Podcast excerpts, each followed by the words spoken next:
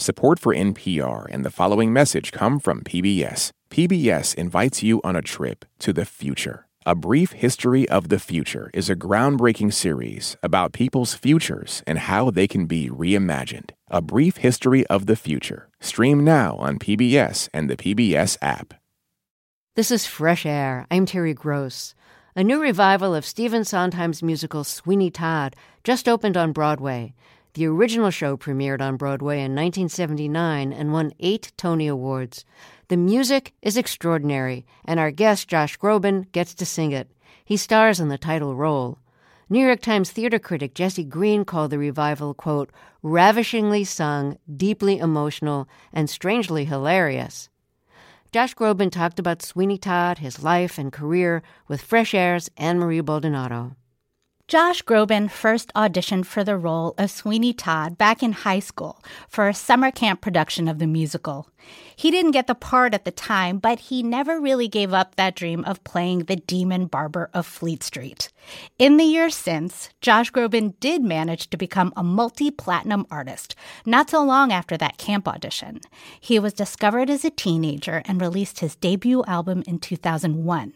He went on to perform in front of huge crowds while on tour and developed a rabid following of his pop operatic sound.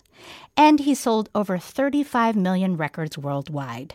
He's appeared in movies and TV shows, often self deprecatingly playing himself, and he's been nominated for Grammys, Emmys, and a Tony Award.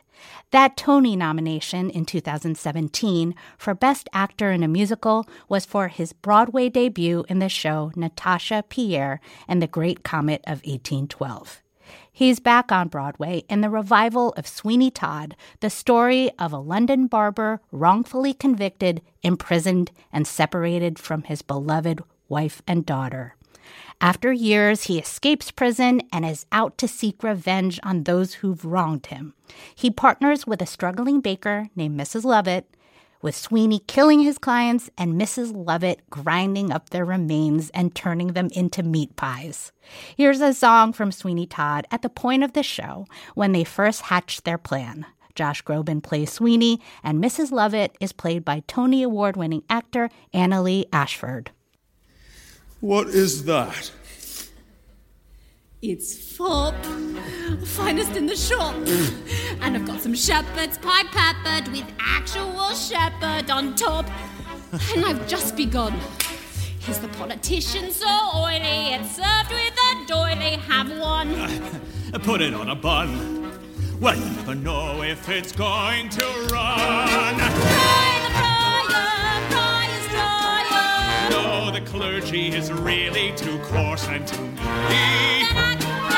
That's compact. Yes, and always arrives overdone. Woo! Yeah. I'll come again when you have judge on the menu. True, true. We, we, we don't have judge yet, but we've got something you might fancy. Even better. What's that? Executioner.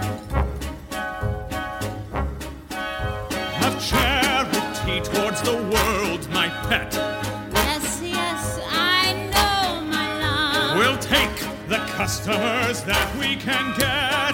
Highborn and low, my love. We'll not discriminate great from small. No, we'll serve anyone, meaning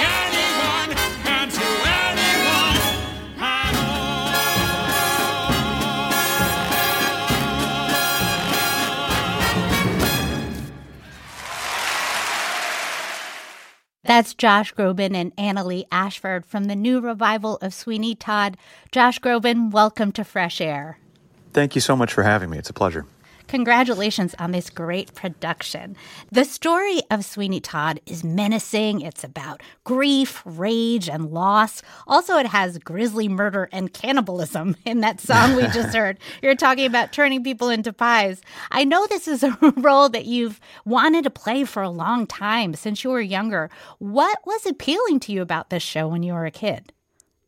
I mean, when you when you mention the storyline like that, I, I just I, I think back to like what the elevator pitch must have been to this in 1978 when it was being written. You know, um, it has so many things about the show that are outlandish and terrible and melodramatic and and beyond the realm of comprehension. And yet, like everything that Sondheim wrote, there is this through line of human connectivity, and uh, he had that genius ability to take these outlandish things and and find the core human truth in them. And as a young kid who was, you know, finding my own way and having a hard time kind of getting out of my own shell and um, wondering, you know, how best to, to communicate myself, his work reached me at a very young age. There was something about it that felt like I, I, I knew he like he knew me. And I think for those those of us that have loved his work for a very very long time, we of course love being swept away by the stories and by these these these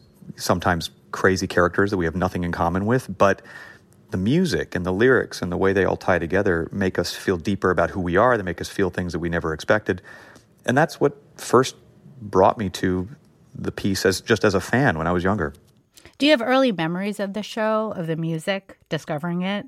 Um, yes. Uh, I, I, saw a production of it in Los Angeles by a wonderful cast called the East West Players, who are uh, an incredible Asian company that that works out of Los Angeles and, and, and around the country, and, and they blew my mind. Uh, it was my first time hearing the score. I then went out and got the VHS copy of uh, the famous Los Angeles recording of uh, George Hearn, wonderful George Hearn, and uh, of course, legendary late great Angela Lansbury, and pun intended, devoured everything I, I could from the musicals, as I did for so, for so many of Sondheim's shows.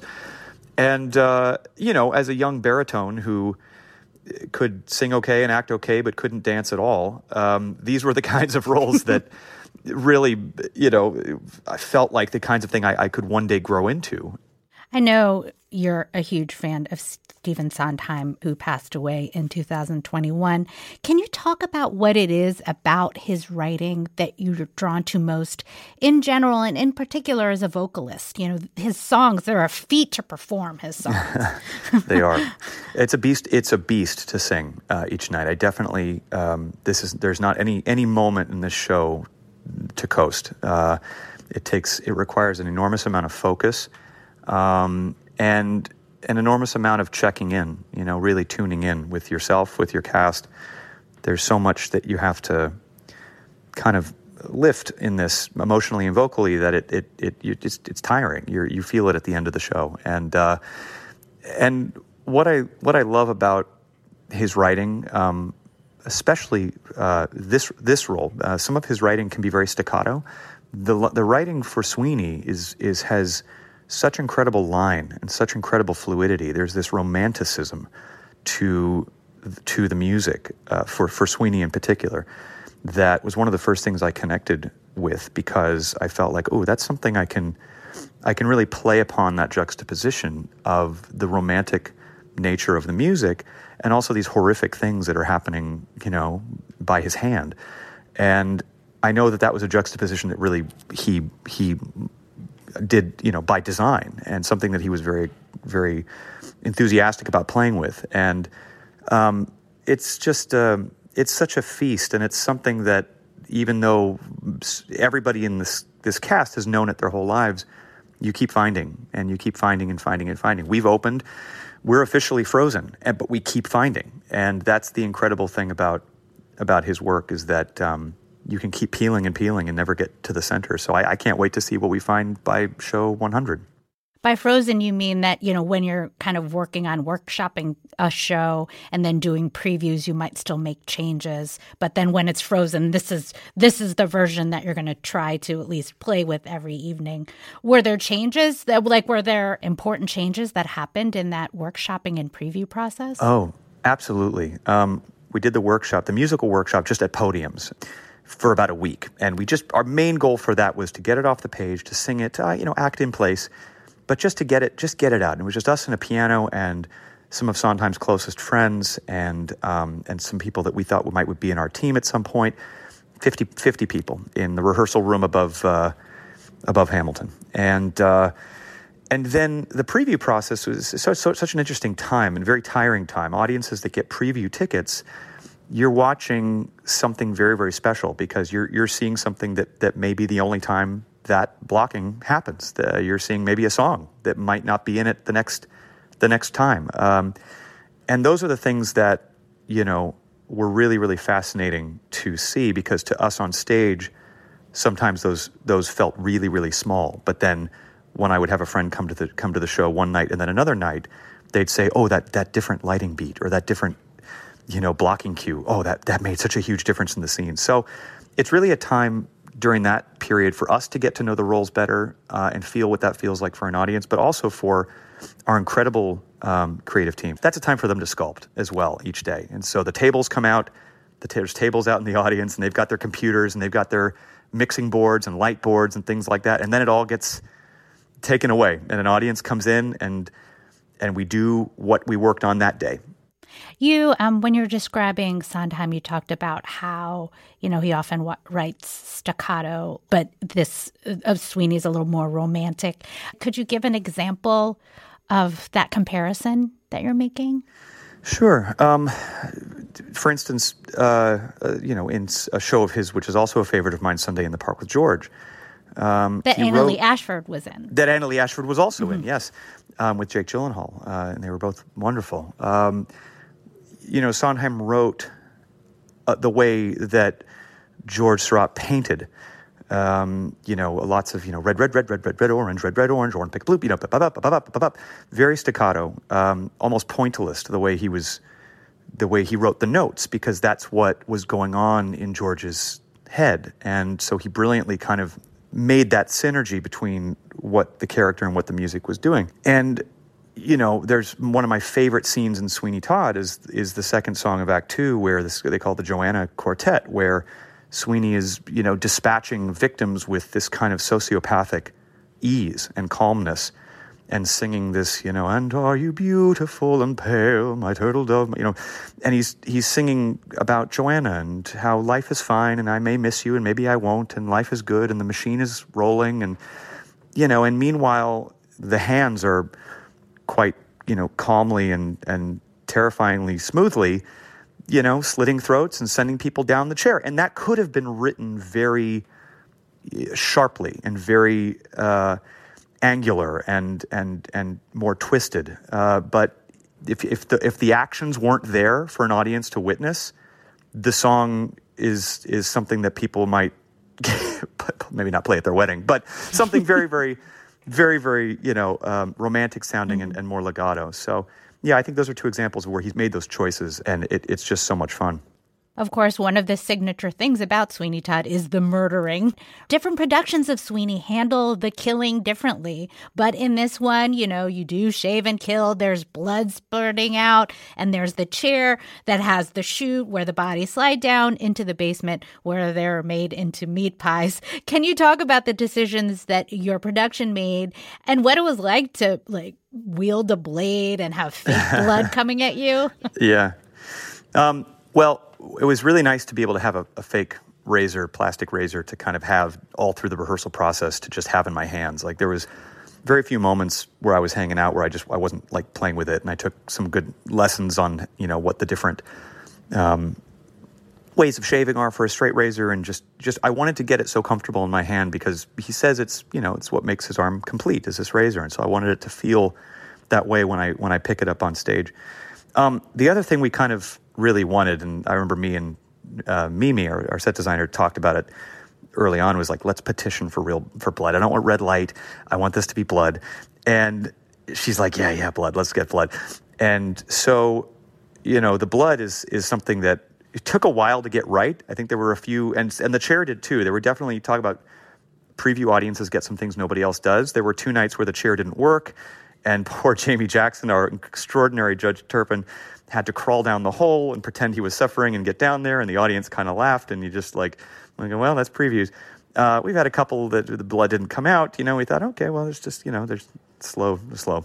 Um, but uh, you know, now we've got everything is very, very fine tuned and uh, and it all works. But but there's a lot of moving parts. Everybody that that works on this stuff behind the scenes uh, is such a well-oiled machine, and everything we're doing on stage comes with you know an enormous, brilliant team of people backstage that are setting all this stuff up so that we uh, we get to look nice and gruesome out there.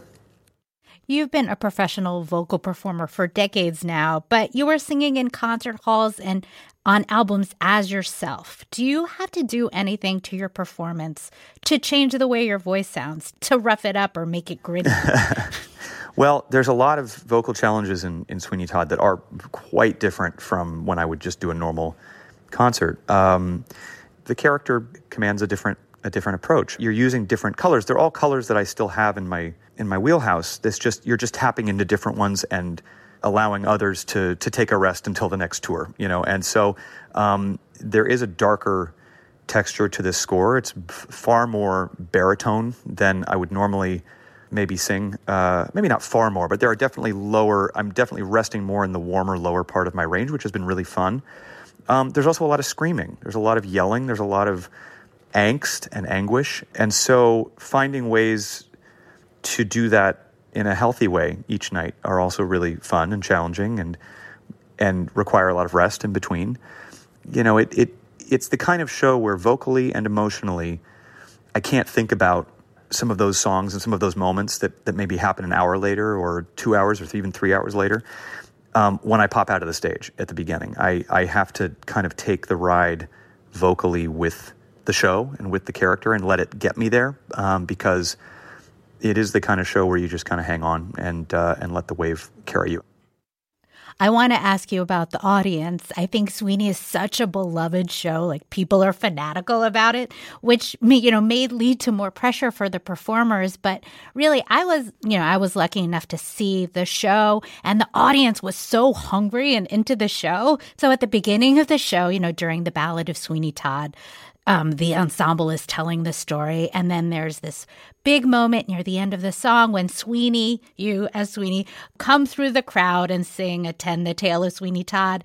And you know, I'm sure it's something you prepare for. And at least the night I was there, the cheers for you were so loud that you couldn't even hear you deliver those first lines. You can't hear the first line. you know? And you know what? That's fine, you know, because the next line is what happens then. Well, that's the play, and he wouldn't want it to give it away. So you know what? They got a lot. They got a lot of show left after that right. line, even if they cheer louder than my singing. But that's, I mean, we, we hear their enthusiasm before we even enter the stage. We hear their enthusiasm when the lights go down. We hear their enthusiasm when um, Judith Light did our, our please turn off your cell phones message, you know, and they're cheering after please turn off your cell phones and enjoy the show. They're ready for this. And so, you know, we're, we hear it, we love it. We're, we're excited that, you know, Sweeney Todd of all things is getting a, you know, a rock star, you know, cheer out there. It's really, really fun. We're listening to the interview Fresh Air's Anne Marie Baldonado recorded with Josh Groban. Groban stars in the title role of the new Broadway revival of the Sondheim musical Sweeney Todd. Let's hear Josh Groban as Sweeney and Annaleigh Ashford as Mrs. Lovett singing My Friends from Act One of Sweeney Todd. Speak to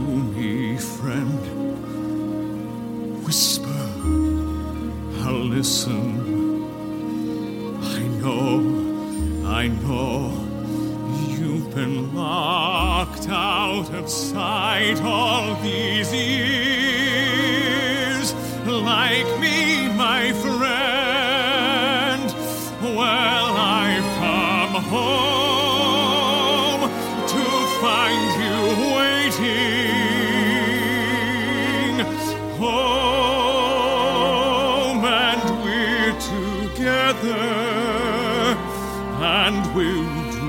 wonders,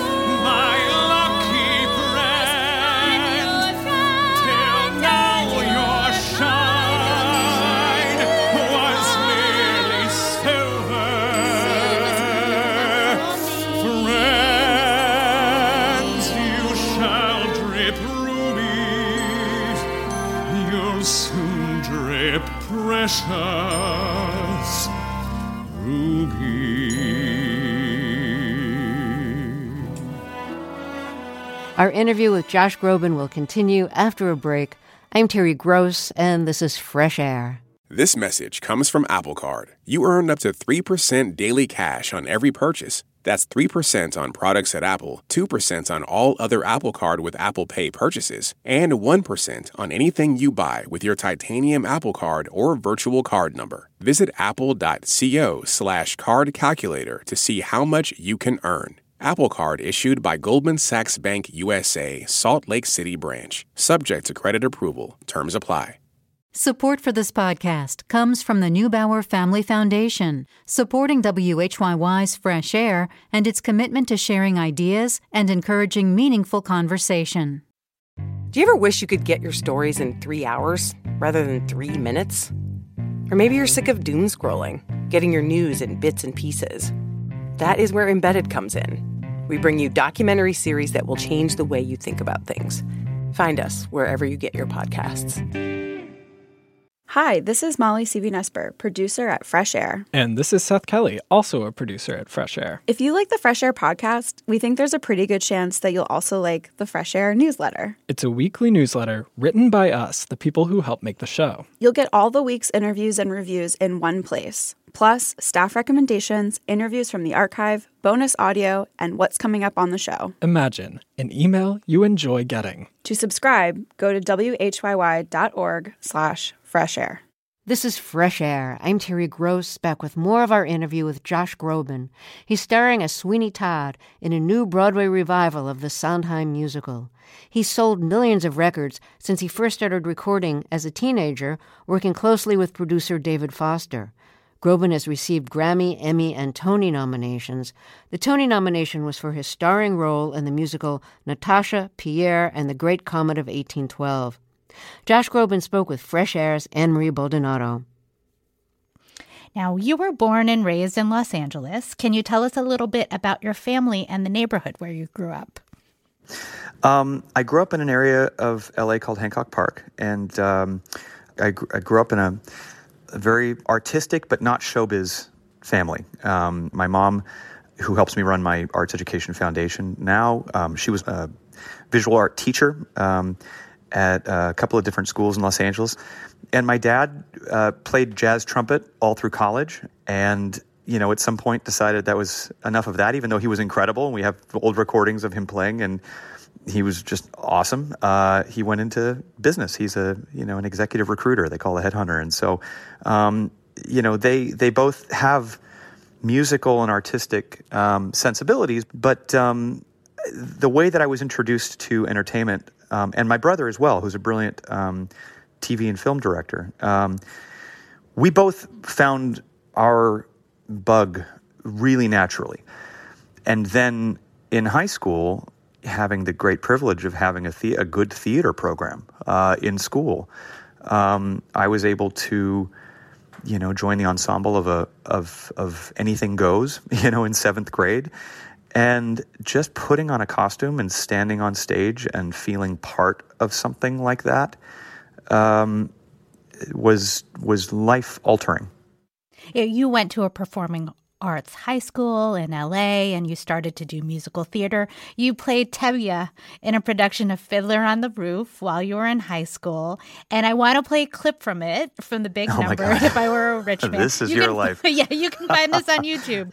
Um, can you tell me? Can I- Sorry. Can you tell me okay. No, you're great. Don't worry. Can you tell me um, where this was, how old you were here, and what year it would have been? Uh, sure. So this would have been 1999. I was either, I think I was 17. Um, and this was at the wonderful, wonderful Los Angeles County High School for the Arts, um, which is still around and thriving even more than ever. I just recently went and saw their production of Sweeney Todd, um, which was so much fun to see. And a couple of their students have already come to the show. And, um, and it, it's a place where um, I really cut my teeth and really found myself and found my musical theater confidence. And one of the first lead roles I got was uh, was Tevye in Fiddler on the Roof, and it was uh, a lot of fun. I could not grow a real beard; um, that was a fake a fake beard. and uh, but it was it was a blast. Okay, let's hear a little bit of it. If I were a rich man, yiddle deedle diddle dibble dibble deedle diddle dum. All day long I'd biddy biddy bum. If I were a wealthy man, who wouldn't have to work hard, yiddle deedle diddle dibble dibble deedle diddle dum. If I were a bitty bitty rich, yiddle diddle deedle diddle man. That's my guest, Josh Groban, in a high school production of Fiddler on the Roof. Um, you you mentioned a fake beard, and because the Yeah. video is old, it, it actually doesn't look that different from your Sweeney beard. I'm no, it doesn't. say. Strangely, strangely enough, my real beard grew in quite nicely, uh, very, very similarly to that to that beard. But Um, uh, yeah, well- that was well- a lot of fun. yeah, what's striking to me here is that your voice is already so full. I, I'm going to read the the Wikipedia description of Tevye, which is quote Jewish dairyman living in the Russian Empire who is patriarch of a family, and this performance is giving me that. It's giving me Tevye. I'm so glad. Did you feel like you had a voice that was beyond your years, Yeah. even back then? I did. I definitely felt like I had puppy paws, you know, with my voice, and that I, I needed to grow into it. Which is why it's so nice to to kind of finally be like 42. You know, I'm finally like at the age where my voice sounds, and um, you know, it's uh, it was it was uh, just an incredible platform to sink in and and feel that and feel. You know that that that performance and that year was really when I started to feel like my voice was coming into its own, um, and you know it's and again many of the friends that i made from that production are still some of my close friends today um, you know it, uh, it was uh, wonderful every every jewish relative on my father's side came and, and, and saw it and uh, pinched my cheeks. And it was a it was just a it was just a wonderful experience all around. I'll never i'll never forget it. And uh, and it, it was it was i go back and i listen to it and i go wow kid you were so self-critical but you were actually pretty good. You were pretty good Yeah, you you've said that you felt kind of like uh, you felt old, like an old soul. But does that have to do with your singing voice? You think that you know you have this baritone, deep voice from that time you were a teenager? Yeah, I mean, I I had somebody tell me once when I sang at a you know recital or something when I was really young, when I was like 15, and said, you know, eh, you know, you've got you have got an incredible light bulb. You just need to up the wattage, and uh, and which was kind of mean at a, at a end of a recital. like I don't know you, sir, um, but uh, but yeah, I I that was like the equivalent of you know realizing that I could you know throw a football or you know hit hit a home run. You know, I, I uh, to me that was my that was my sport. You know, was realizing that I had that thing that that I could do and I could really feel confident with. And it took until about eleventh grade or even twelfth grade, I would say, which is when that performance happened for me to actually feel, you know, um, that I, I could could do this and do it do it reasonably well. Um, and and it was really not long after that clip you just played that David Foster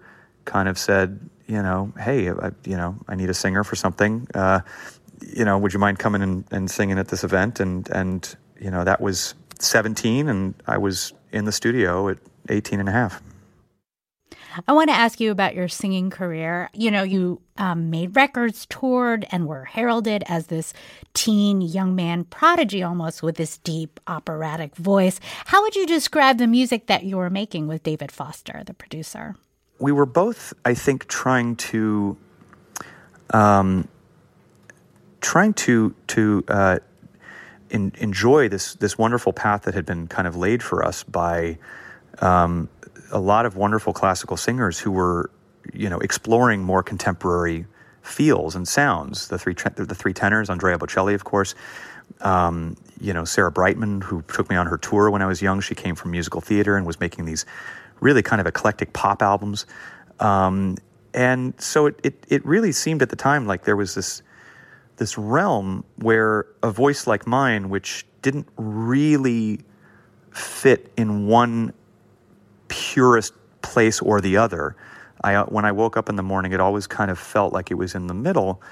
That there was um, there was a, a way to make music that allowed me to kind of reach my highest potential as a singer at the time, and also to um, to do it with somebody who knows how to make voices fly. I mean, David Foster uh, singing in the studio with him is uh, is is an extraordinary task, and he has such a great ear for what works and how to make a song, you know, lift in all the incredible ways. And so it was a masterclass. It was an incredible learning experience for me, and um, and it's been that kind of serendipity um, ever since. I've been very lucky. Of course, lots of peaks and valleys, but um, but have had had some incredible opportunities. You've said that all that success, all that adoration and fandom directed towards you at that age, that performance schedule of touring and recording caused you a lot of stress and anxiety. Did those feelings of anxiety around performing, like, did they stay with you at all or do they manifest themselves still in different ways?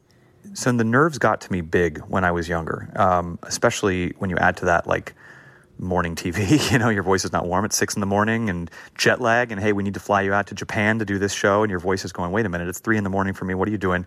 And the songs that I had to sing were really, really hard. So being neurotic already, it was just feeling that pressure was just was really hard. I was very, very, very hard on myself. I was more critical of myself than any critic could have possibly been um, at that age, and and maybe still am. But um, but the difference between the nerves that I had then and the anxiety or the nerves that I get now backstage is back then those nerves came with me onto the stage. And I was I look back at some of those earlier performances and I think oh god you were you were really shaky. You were your breath wasn't there. Your pitch was off because you were you were you know your throat closed up and you were just you were just in your you're living in your head. And now the 10,000 hours have, have given me a way to kind of channel those nerves into ex- into an excitement to go and take the reins because you realize that those nerves are a lack of control. You don't know what's going to happen out there. You don't know whether people are going to like it. You don't know whether you're going to do a good job. And so for me now, I, I think of those nerves as an unknown. And then when I go on stage, that becomes the time when I get to have it be known and I get to put it in my control and make it what I want it to be. And that's something I had to kind of grow into after many years. I would say the first six or seven years of my career, I was battling the the former, and after that, I kind of learned to to embrace the latter. If you're just joining us, my guest is Grammy, Tony, and Emmy nominee Josh Groban. He's sold millions of records since he first started performing as a singer when he was a teenager. He's now starring on Broadway as Sweeney Todd in a new revival of the Stephen Sondheim musical. We'll talk more after a break. This is Fresh Air. This message comes from NPR sponsor Mass Mutual. According to calendar.com, the average person schedules just 4.5 hours per year on finances. Mass Mutual gets it. Life is busy. If you can't find time to plan your financial future, find someone who can, like a Mass Mutual financial professional. For the last 170 years, they've helped people plan for retirement, college tuition, and any other short or long term financial goals. Learn more at massmutual.com. Okay, close your eyes for a second. Now imagine you're on your dream vacation. No work calls to answer, no text messages to respond to, just your suitcase and an opportunity. The opportunity to just take yourself out of your routine and travel deeper how to actually take that dream trip. That's on the Life Kit podcast from NPR. You continued to perform, tour, release albums, but you also along the way found opportunities to act. And I always admired how you would play around with your persona and make cameos and play around with your image. For example, you're in episodes of The Office, Glee, Ally McBeal. Um, you made cameos as yourself in Parks and Recreation. That one is a personal favorite of mine. And you also. I hit all yes, of television. and you also sang a song in an episode of the show, Crazy Ex Girlfriend. One of the writers of this, this song um, that you sang was the late Adam Schlesinger. It's a song that comes at a very serious part of the show when the main character, Rebecca, played by Rachel Bloom, is at a low point and reflecting on how her life doesn't make sense like it does in the movies. As she does this, she imagines you singing next to her, giving voice to her thoughts. It's a serious moment, but as it is with this show, Crazy Ex Girlfriend, the grave and the heavy coexist with the comedy. I want to play a bit of the song called The End of the Movie.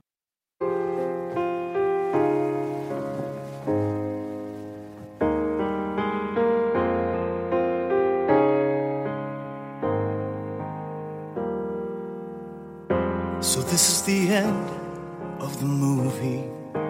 Whoa, whoa, whoa. But real life isn't a movie. No, no, no. You want things to be wrapped up neatly the way that stories do. You're looking for answers, but answers aren't looking for you.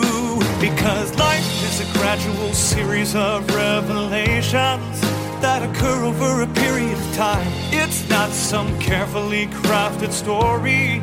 It's a mess and we're all gonna die. If you saw a movie that was like real life, you'd be like, what the hell was that movie about? It was really all over the place. Life doesn't make narrative sense. Nuh-uh.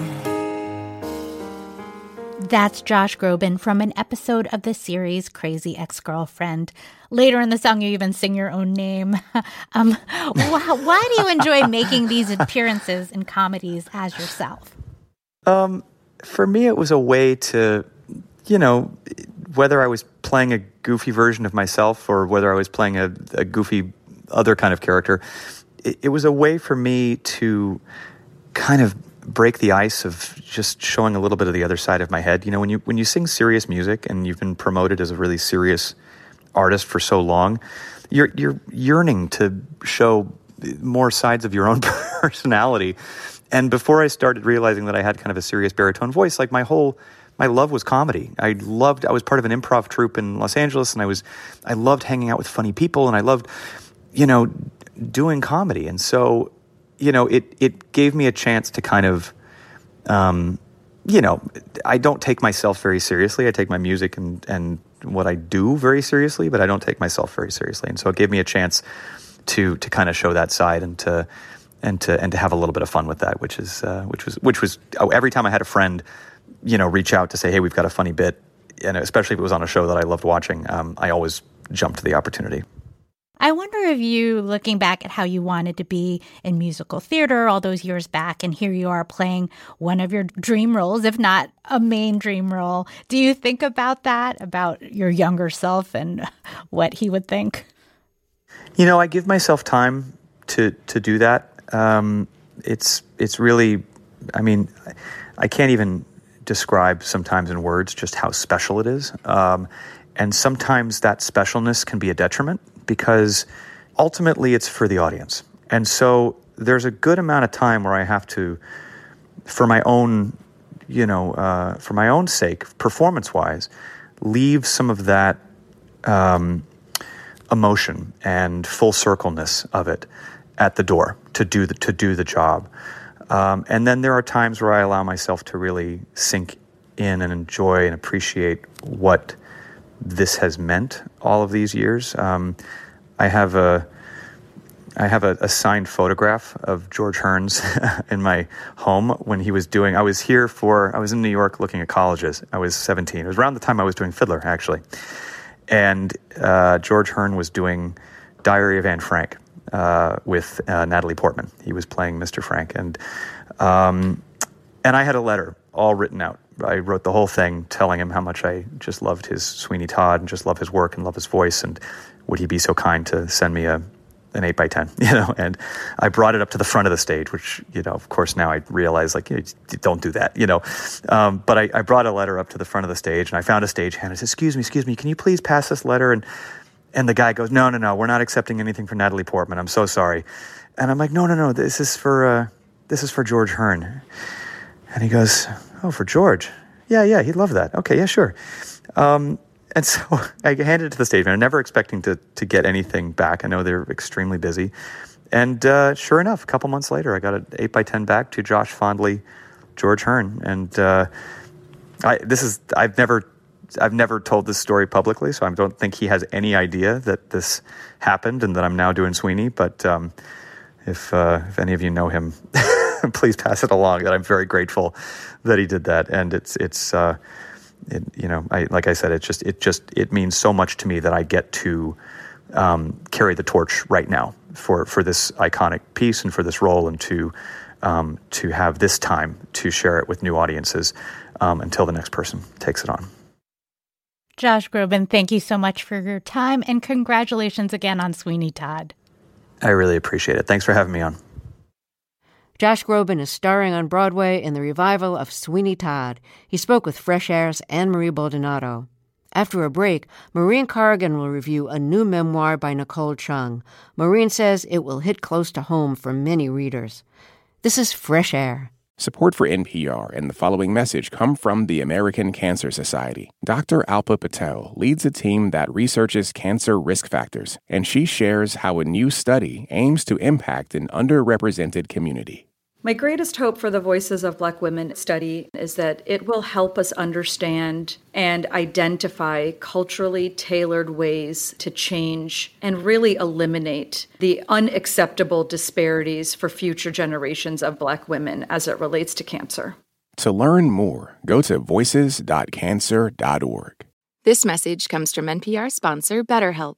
When you keep your stress bottled up, it can eat away at you. Therapy is a safe space to get things off your chest and to figure out how to make them better. Try BetterHelp Online Therapy, designed to be convenient, flexible, and suited to your schedule. Get it off your chest with BetterHelp at betterhelp.com/npr today to get 10% off your first month.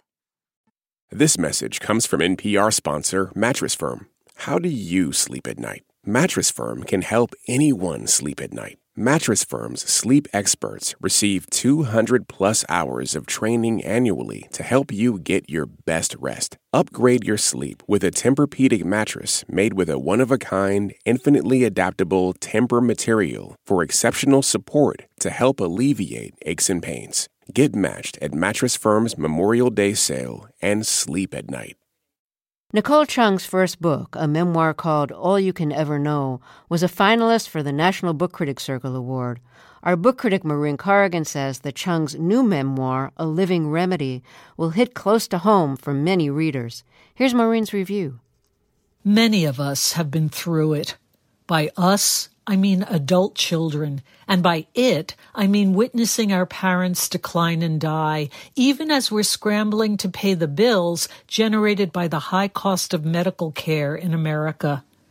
In her just published memoir called A Living Remedy, Nicole Chung chronicles her experience of this ordeal, complicated by class, geographical distance, the pandemic, and the fact that she's an only child, as well as a transracial adoptee, a situation she explored in her best-selling first memoir, All You Can Ever Know. As a mother by adoption, I was initially hesitant to read Chung's first memoir. She does excavate some hard truths, especially about transracial adoption.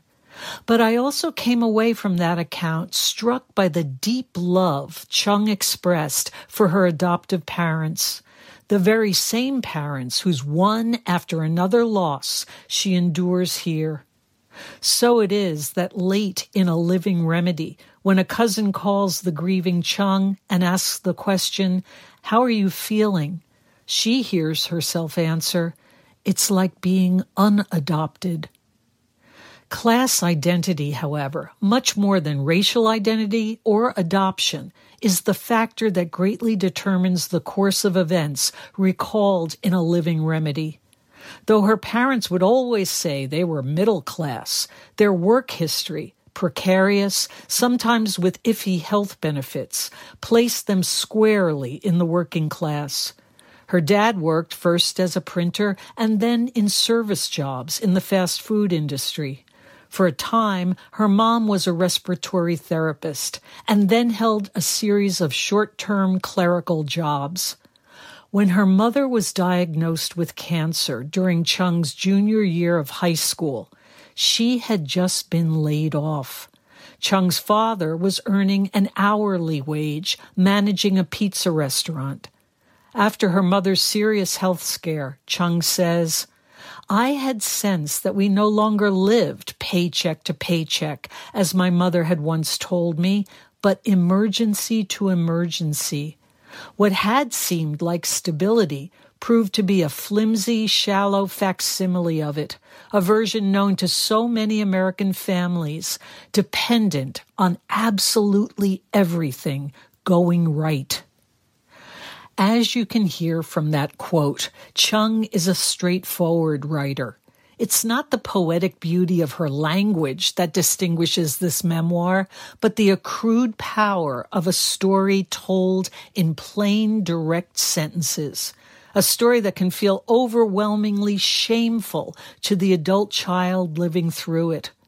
Because the other tale Chung is telling here is about the hiding in plain sight predicament of class climbers like herself, who have plenty of cultural capital, but not so much the other kind.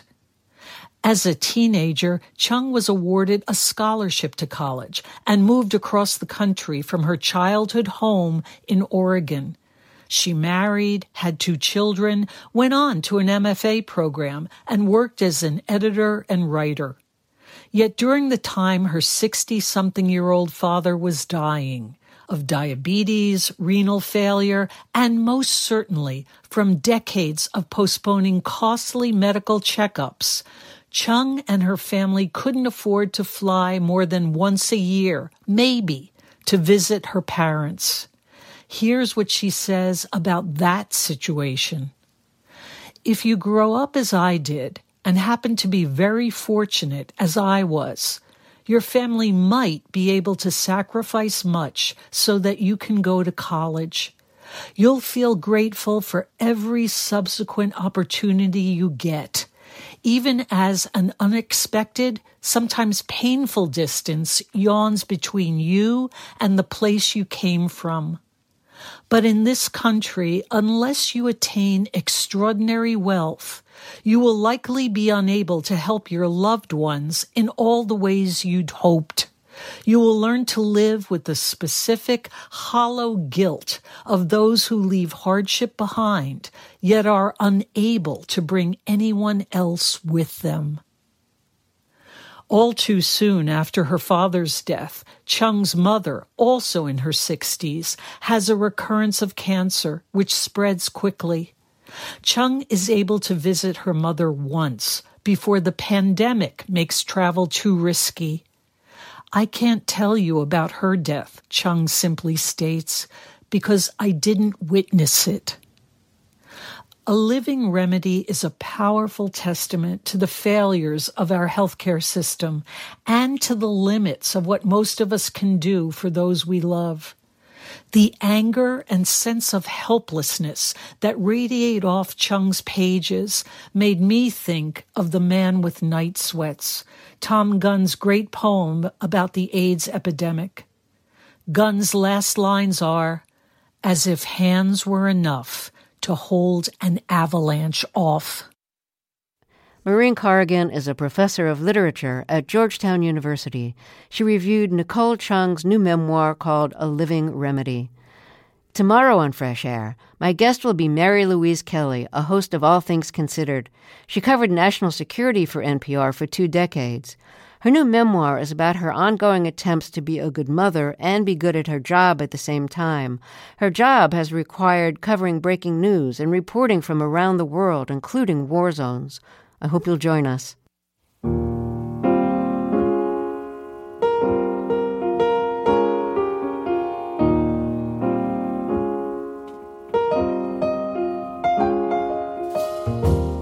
Fresh Air's executive producer is Danny Miller. Our technical director and engineer is Audrey Bentham. Our interviews and reviews are produced and edited by Amy Salit, Phyllis Myers, Sam Briger, Lauren Krenzel, Heidi Saman, Therese Madden, Ann-Marie Baldonado, Thea Chaloner, Seth Kelley, and Susan Nyakundi. Our digital media producer is Molly Seavy Nesper. Roberta Shorrock directs the show. I'm Terry Gross. This message comes from NPR sponsor Shopify. Shopify is the global commerce platform that helps you sell at every stage of your business. From the launch your online shop stage to the first real life store stage, all the way to the did we just hit a million orders stage, Shopify's there to help you grow. Sell without needing to code or design. Just bring your best ideas and Shopify will help you open up shop. Sign up for a $1 per month trial period at shopify.com slash NPR. This message comes from NPR sponsor Homes.com. Homes.com knows having the right agent can make or break your home search. That's why they provide home shoppers with an agent directory that gives you a detailed look at each agent's experience, like the number of closed sales in a specific neighborhood, average price range, and more. It lets you easily connect with all the agents in the area you're searching so you can find the right agent with the right experience and ultimately the right home for you. Homes.com. We've done your homework. Pro Palestinian protests have popped up on college campuses across the country. But from the eyes of students, what are we missing? From the outside, these protests are painted as really violent when that couldn't be further from the truth. I'm Brittany Luce, host of NPR's It's Been a Minute, and I'm inviting you to hear from student journalists who see what the rest of us cannot. On It's Been a Minute from NPR.